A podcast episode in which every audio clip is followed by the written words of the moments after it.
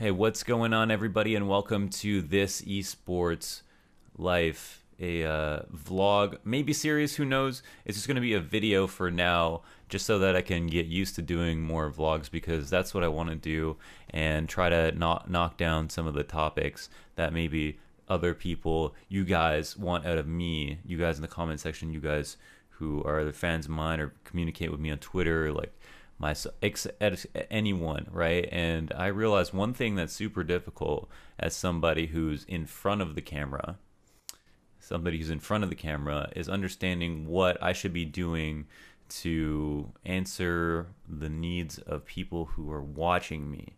So I used to watch a lot of I've watched a lot of YouTubers get really big, and I remember thinking after watching them this guy, how come he isn't making this one video? This one video would really complete the package in this series. This one video is a question that I swear everybody wants to know the answer to, but for some reason, he's not doing Why isn't he doing this topic? Why isn't he making this kind of video? This type of video he's the best at. He would kill this. And as soon as I started making videos, I realized that it's really not that cut and dry. It's actually quite quite difficult to see through the interference in that way as somebody who's behind the camera, like in a position that I'm in where you have so much exposure to different opinions on what to do and what not to do that it's hard to prioritize what is the best thing to do first. And then you get lost in all of the different things and uh, all the different aspects of work that you have to. I mean, I don't just make YouTube videos, right? I cast events, I stream daily. I, uh, I do a lot of different types of content. I'm always talking to people, I have meetings and preparation. I'm traveling, and so it's just like uh, it's it's a whirlwind, right? But it doesn't look like that from the outside. It looks very simple from the outside. Like all this guy has to do is make a video about ants. I heard him talk about ants one time, and he is honestly an ant connoisseur. Why doesn't he just talk about ants more? Everybody wants this. This guy knows all about mounds, the different fire ants He's a specialist. He really understands this topic better than anybody else and can speak fluently about it, but doesn't do it. Why doesn't he do it? And that guy is thinking, I talked about ants one time. That went pretty well. But I, uh, you know, maybe I don't really like ants that much. Maybe I don't really understand how much people liked that I talked about ants and that I was actually that good. So it's important to have some some kind of communication. Also, just throw your ideas out there. But anyways, what I decided to do for today is to just run through some quitter. Que- the the question that I blasted out was in sim- simply considering vlog topics. Go. That was the tweet. So from there, I'm just going to run through a few of these questions and we'll maybe just keep this short. I think one of the big things is sometimes if you take on a project that's too, you set yourself up to do like a 40 minute vlog video, then you have set the bar you know, for everybody who is like watching. Next video, 45 minutes. It's going to be more dense. It's going to be more, there's going to be more stories, right? It's going to be, it's going to be crazy. There's going to be less ums. There's going to be more stories, less ums. It's going to be incredible. So I think it's going to be important for me to start off, start off low actually. Start off with just a five minute or 10 minute or, and sometimes I ramble, but I just want to make sure that I make a video that next time I don't have to live up to uh, a cra- I mean, one of my last vlogs I did was one of my best vlogs where I just did it on the first try. One thing I do when I vlog is I will always I don't like going off of a script because I don't like sounding unnatural. That's just how I live my life. But when I did that video, everything just flowed out the first time and normally what I do is I record the first 10 minutes four or five, six times just to just to get my orating right, just to make sure that my my diction is proper, that I'm clear-headed, that I'm fleshing out my ideas properly. I don't run into any roadblocks mentally, and that helps a lot. But uh, but uh, in general, I like to just freestyle it because I think that it sounds the most natural, and I think that's important. I like raw, uh, long, and uncut. You know who doesn't love raw, long, and uncut? So uh, what we're gonna do here is just to kick off whatever the fuck we're gonna do next is just answer some questions on Twitter, freestyling them and answering them kind of as quickly as possible, just like shootout, you know, just boom, boom, boom, boom, boom.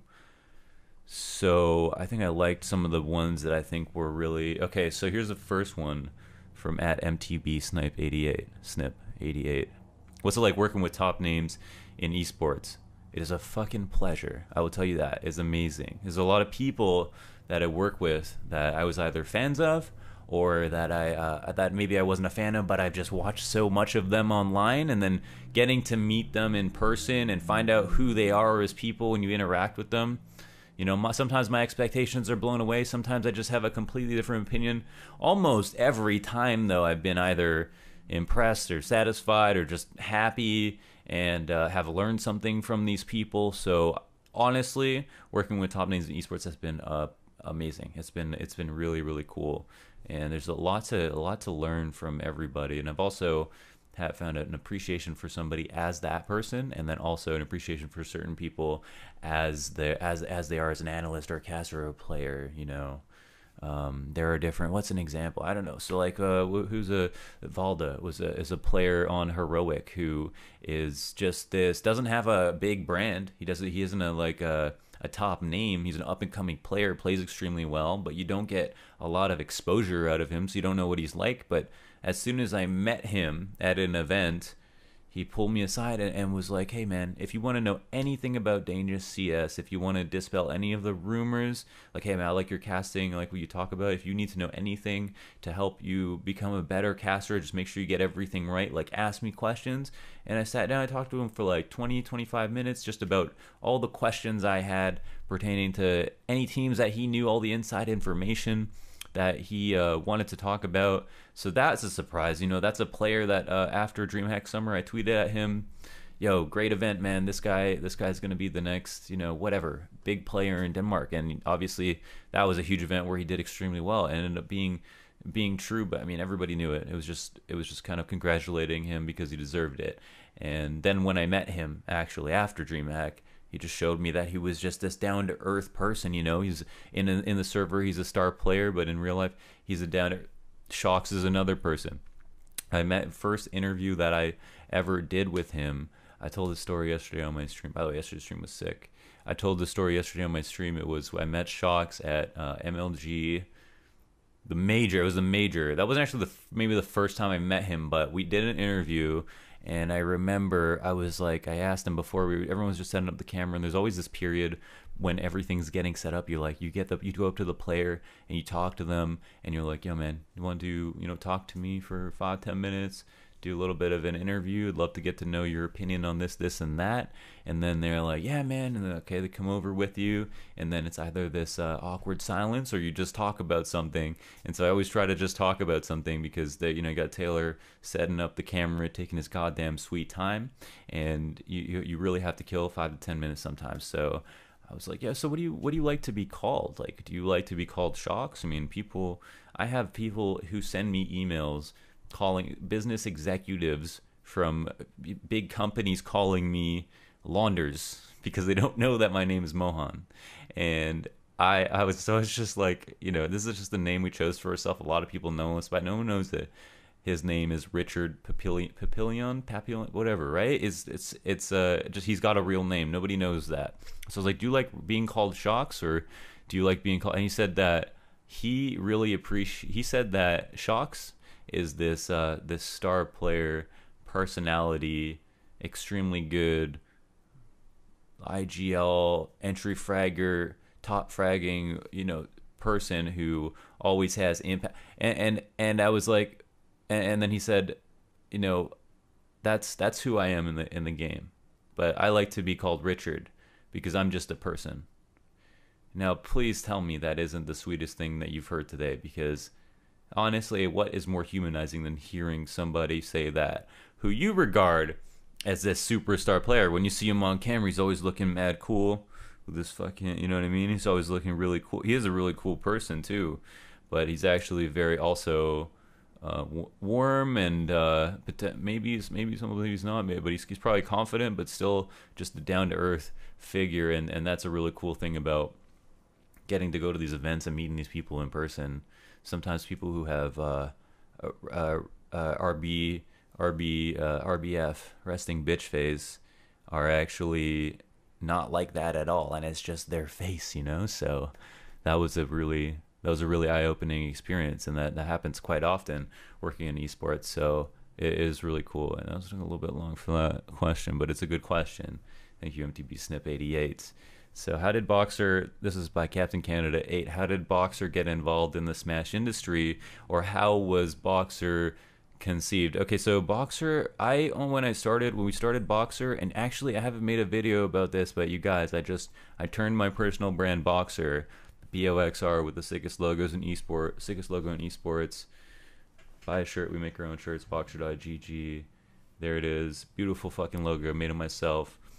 We we I, I, it used to be my name. This is a short story because I've told this story before. It used to be my name. My name used to be Boxer. And then when I first started my first team with my friend Eon, we are like we needed a team name and a logo, and I was like, you know what? I just made this logo for myself for Steam because I'm a huge branding guy. I always make logos for myself. Why don't we just make that the logo? I was a nobody. Why don't we just turn it into Team Boxer? I'll just change my name to something, and then I made my name Launders out of nowhere.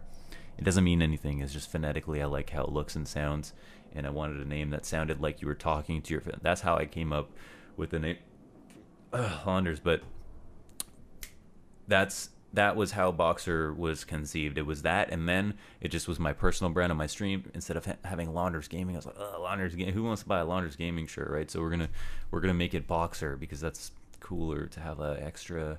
It Boxer's like a, the corporation, and I'm the the, the sole proprietor. So I have that as the and then I was like, you know, it doesn't really have an identity though. If it was Launders Gaming, it would have made a lot more sense. But people always be like, what is Boxer? And to me, it's just it's the personal brand, it's the community, right?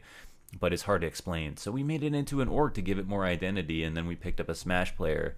And this connects to the first part of the question: How was how did Boxer get involved in Smash? And it was because I started uh, obsessively watching Super Smash Brothers Melee obsessively. I haven't missed a tournament in two years, I'd say. So as soon as I figured out Twitch and that people were playing this game competitively, which I had no idea about until I started playing CS:GO. I uh, basically just ju- jumped in with two feet. Haven't missed a fucking tournament since, and uh, I was like, man, I really want to get involved with this community. This is a community where they have players who do not make enough money. Okay, this is one of the hardest games you'll ever play in your life. If you've ever learned how to play Super Smash Bros. Melee, you will realize that this is not a game that will come out purposefully ever again. Okay, no game com- company will ever make an esport as difficult as this on purpose. Games like StarCraft can be as difficult, and uh, you know a lot of games can be difficult, but a lot of the stuff in this game certainly would have gotten patched over the years um, or or changed and, and slowed down at least somewhat. And you can see that difference in Smash 4, for example, that doesn't have half of the technical, the tech. It's called tech, but it's all these you know, these uh, sequ- sequential key inputs that allow you to do something that makes the game speed up and gives your player a player who knows what they're doing an advantage. A lot of this tech wouldn't be. A, it's, it's a very hard game, but it's not supported by Nintendo, and so a lot of these players they they uh, what's cool about the community is that they make their own tournaments, but a lot of these players don't make a lot of money because there isn't a lot of viewership because they don't have a lot of infrastructure. So I decided I wanted to get involved in a game that I love. Um, and Smash is one of those games, and I wanted to help out this community because I think their community is fantastic. And I started, uh, and I picked up uh, Zoo, who's a, f- a fucking awesome, awesome guy who uh, is a Smash player. He's been a Smash player for a long time.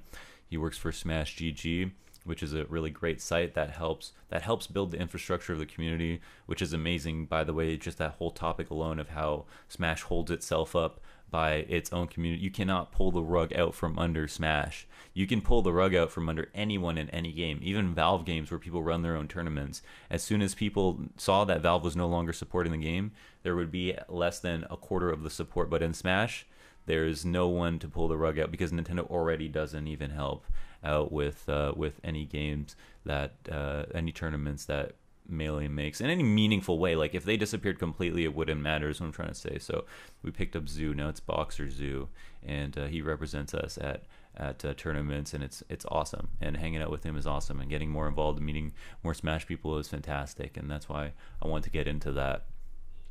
Now the next was thank you Captain Canada Eight for that question event prep would be the main thing, and maybe some stuff about Boxer. Okay, so we talked about some stuff about boxers from Insights G.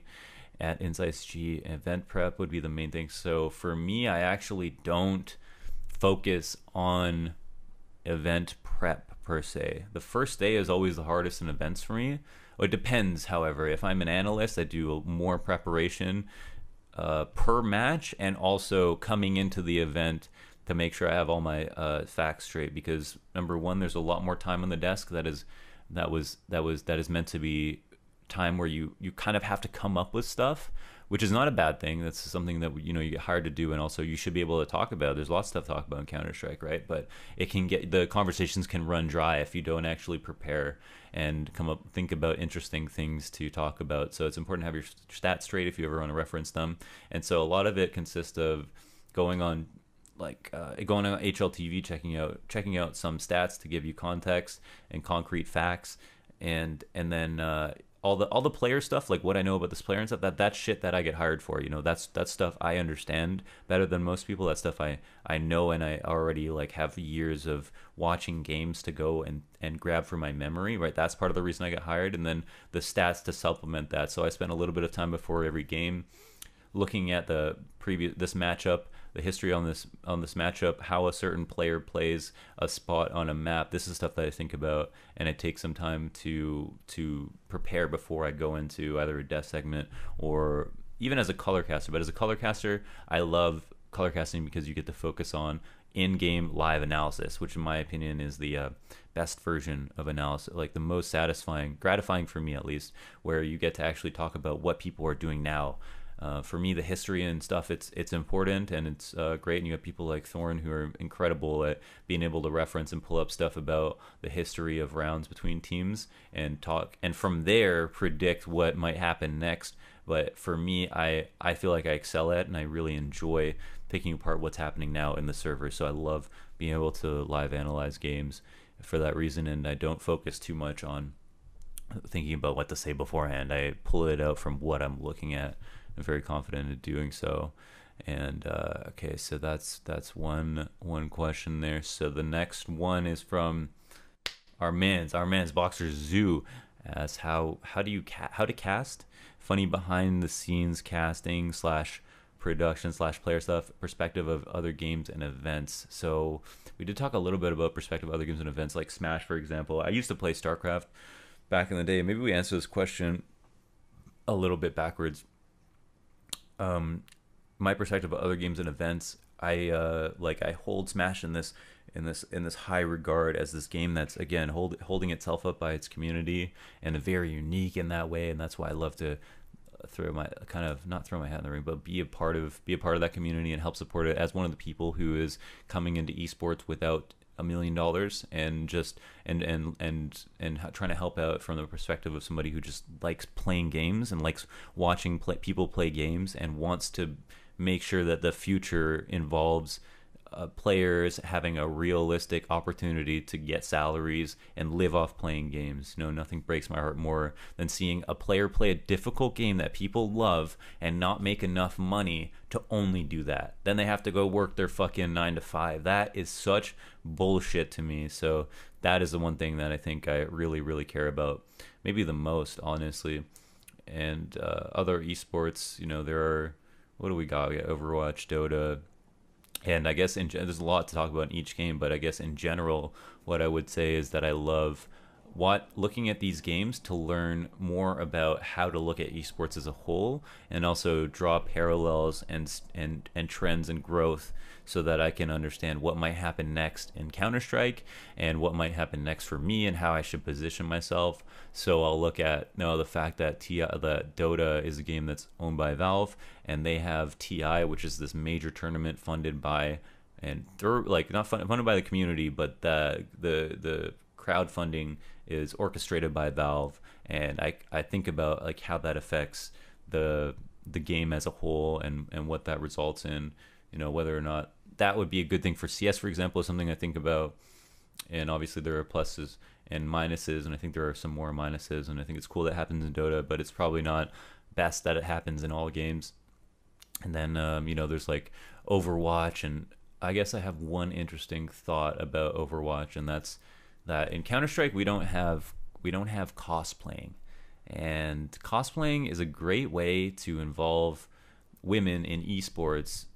And I say that because no matter how how easy it is for anybody to buy, go to Best Buy, pick up a pre-made, plug it into their wall, turn on their computer, and play some games a lot of girls don't play esports or games in general. That's just the way it is for whatever reason. And and, and cosplaying is a huge industry that they have in like League of Legends and Overwatch that have houses that build. Co- this is a an industry, you know. This is an esports industry, and there's like cosplaying is a whole other world and another way for and a, a way for women to to get in, that women like to get involved with in, in games and and beyond that there's lore for every one of the characters in Overwatch or League of Legends or Dota, and, and we don't have that in Counter Strike, you know. So there's people who are great, great, great at deciphering uh, what might be hard for somebody like me to decipher when it comes to the backstory, or might be in, more interested in that, be able to come up with cool, different types of content based on it. Counter Strike, we don't have that.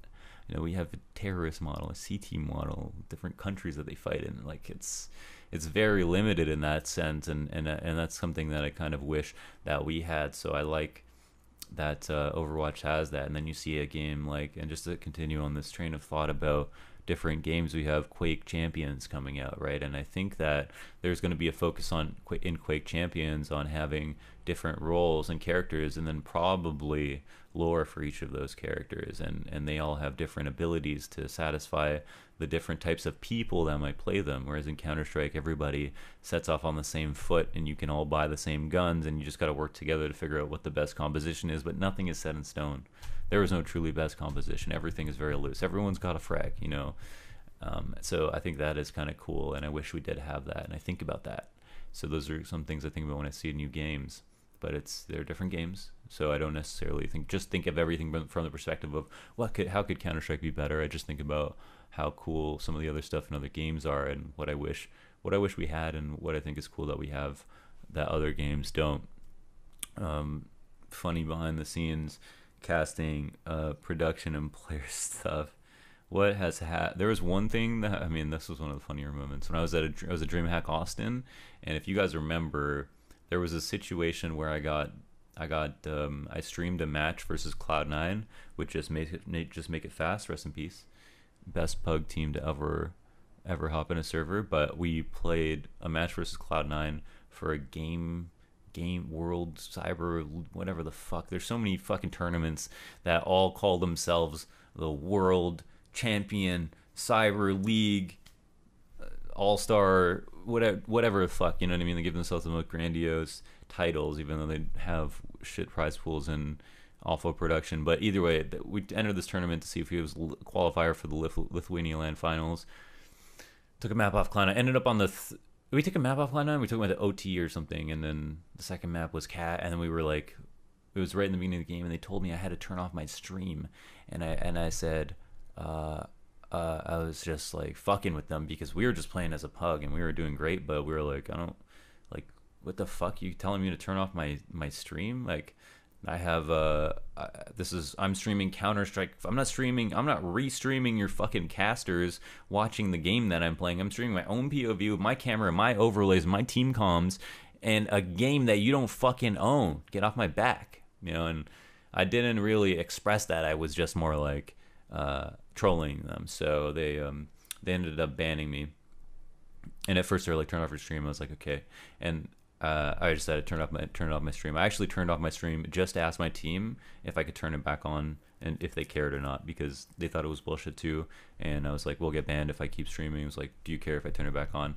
And they said yes, so I turned it back on, and then we got banned. So whatever. Um, I think a lot of people don't know that, but uh, that was that that was something funny that happened and and when I went to DreamHack Austin I met one of the production staff at DreamHack Austin and he's like hey man, I'm the guy that banned you in the Azu- in the Azubu game, and uh, oh yeah, so I was streaming game on Twitch that they had streamed on Azubu, and Azubu said they had rules, and that was all bullshit. They just I was stealing all their viewership because they couldn't run a stream properly. It looked awful, caster sucked, etc. But um, I met this guy, and he said. I was the one who banned you. He said that I think he only told me because he said that he was the one who was told to ban me, so he literally banned me, but he didn't actually choose to or decide to or want to. So it was kind of funny, and we're you know friends. But uh, that was that was something that was something funny that happened.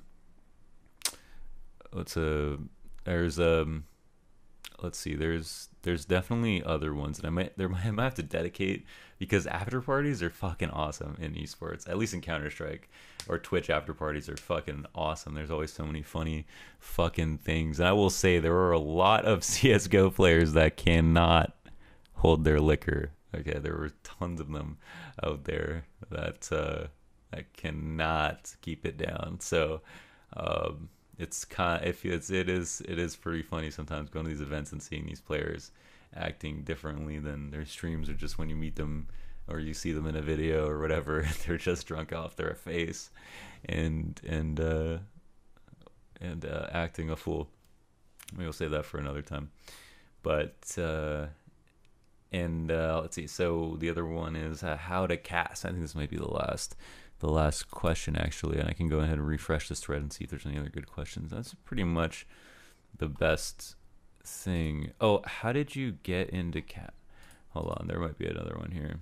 So, Zoo's third third part of the question is how to cast, and casting is actually quite a fucking difficult job. I think only since only since three months ago did I even start liking listening to my own casts and some people might find that crazy. I've always found it perplexing myself because I've always been very confident in liking things that I do. But because I don't have control over casting, right? I go in live, I talk, I go back watch the VODs and then I see what I did wrong. I can't actually f- deal with the finished product. I see I always come out of events, look at my VODs and go, "Holy fuck. That was awful." You know, like I could have done way better. And I'm the kind of guy I listen. I like. I fucking. I was proud the rapping I used to do. I was proud of it. I like finished it off. I put it online because it, I thought it was good. You know, when I finished the product, I thought it was good. But the casting is something that I never was able to um, to to edit the product and make sure it was good, review it before I finished it, so on and so on. But after a while, I started. I always watch my vods after the to practice, and um, I think the main main takeaways and and things that I've learned recently or most recently that have helped me push it over the edge to the point that I actually feel like I am me when I cast now, and that's something I've always strived for. And it's it's harder harder said than done. Harder said than done is to um, easier said than done is to is to have the same confidence that you would when you're in a moment where you're fucking where you're riled where you got that fire in you and you're talking to your friends and you're very comfortable comfortable and confident and having a great time and bringing that into a situation where you're forced to bring that out in front of an audience, in front of 100,000 viewers, with a chat going crazy and a ton of people behind you screaming their asses off for their favorite teams, all live. You know, that is the that is just a, a, confidence that is confidence you know and confidence comes with experience. Some people are born with it but for me it comes with comes with experience almost every time. And it's something that I've had to get better at. But just opening my mouth and enunciating and really just being in the moment and not getting distracted by what people are thinking or who's saying what or what am I saying like just not forgetting about all of that and just talking like I'm the only person in the room and I'm, I'm, I'm getting across my excitement and then watching my cast back after that has really really really changed the game for me. And that was so it's just it was just a matter of jumping in with two feet and I didn't know it for a long time. And I didn't realize I wasn't doing it for a long time. You know I thought I had to kind of craft this person who was a good caster and watch things that I said but uh, you know you're not hired at that point unless you have it in you so if, people might talk to you and see it in you, but then you go into the go into the to the match and then you're a different dude. And it's like that's not what they wanted. You know, that's not what they wanted at all. And uh, how to cast that's that's kind of an answer to that. That's how you answer that question. I think it's it's just to be yourself as best as possible and a little bit more a little bit more, just a little bit more energy. That's why they're giving you the money. Okay, you can do it because you love it, and then they give you the money, so you got to turn it up just a little bit more okay and it's not fake it's just it's just when you do things on camera they need to be enunciated they need to be bigger you move you know uh, if you're gonna if you're gonna make a face at somebody it needs to be an exaggerated face you know you have to really show your emotion because of the camera so that's that's broadcast life and you just that's just something you have to learn as after being in the industry a little bit and also the you know, the enunciating and the and the clarity of thought is it comes with confidence and experience and uh, I'd say that is the main thing with how to cast and uh, finding your style. And now, now that I like my own cast, if somebody says something about my before when I used to watch my own cast, if somebody would say something about my cast, I would be like very upset because I know that I also don't like it, and so I feel like they like this version of me that I don't even agree with, but that they think I like, and so I'm very upset because there's nothing I can do about that. Right? There's nothing I can do about that opinion that might take a second, but uh, you can you can you can unpack that. This guy has it reads. This guy puts a comment and says, "I hate this casting," and then I read that and I go in my head, "I didn't like that either," but he doesn't know that, and now I'm I can't respond to him and be like, "I didn't like it either," so that doesn't make sense. You know, you said it. you said it. That was you. But uh, the only and the only answer is just to get better, get to a point where you like your own cat. And now that I like it, when I read a comment, I go, huh, I don't care because I'm confident in myself. So I don't care. You know, I, I if it's really me and someone doesn't, I don't care because I'm my biggest fan and and my biggest detractor. So the only opinion, the most most important opinion, not the only opinion, but the most important opinion is mine. Some people aren't like that. I am like that. I, if I like something that I made, it don't really matter what you think. In my opinion, if you don't like it, you have a bad opinion. So um, I think it's important to have a thick skin in that sense. But the only way it works is if you actually like what you do. So that was my biggest struggle over the last couple of years was making a, a product in casting that was something that I liked. And uh, I've finally gotten there, and I still have to improve. But I'm just happier now. I actually enjoy it. I look forward to it. I want it. I want to cast. I like it. So that was um, that's that's kind of how to how to cast from my perspective. A lot of people have different ways of getting there, and different views on what's good and what's not. But in my opinion, you just have to like yourself and uh, like what like what you're doing. But I think you know what? That's it. That's it. all the questions we got. So that's great. We got a Twitter Q and A. I don't know how many fucking minutes this is. It probably went way over what I thought I would. I think we're up to 32. But yeah, man, I rambled. Anyways, thank you for watching. I will do more content vlog stuff. I'll try to do more. Just I'll just try to pour it out. Okay, I want to do stuff more off the cuff. Tweet me, tweet me stuff. Follow me on Twitter, please. Like I would rather have a hundred thousand followers than a new house. Okay, seriously. This is the international esports currency. It is the most important for me to get anything, either to have a have a sponsor or to get a better salary. Anything, everything is relates back to my Twitter followers, in my opinion. If I go to a new game, you know, all I see is their Twitter followers. An universal current. So please, please follow me on Twitter if you want to support me. I would really appreciate. It. All my tweets are fire, by the way. So just fucking like get on that, okay? You could be the guy who retweets it in the first ten seconds. You want to be that dude? Follow me at Bot Launders. Follow me on Twitter and tweet me topics. And uh, that's that's all I got. So that was uh, this esports life, Twitter Q and A. Peace out.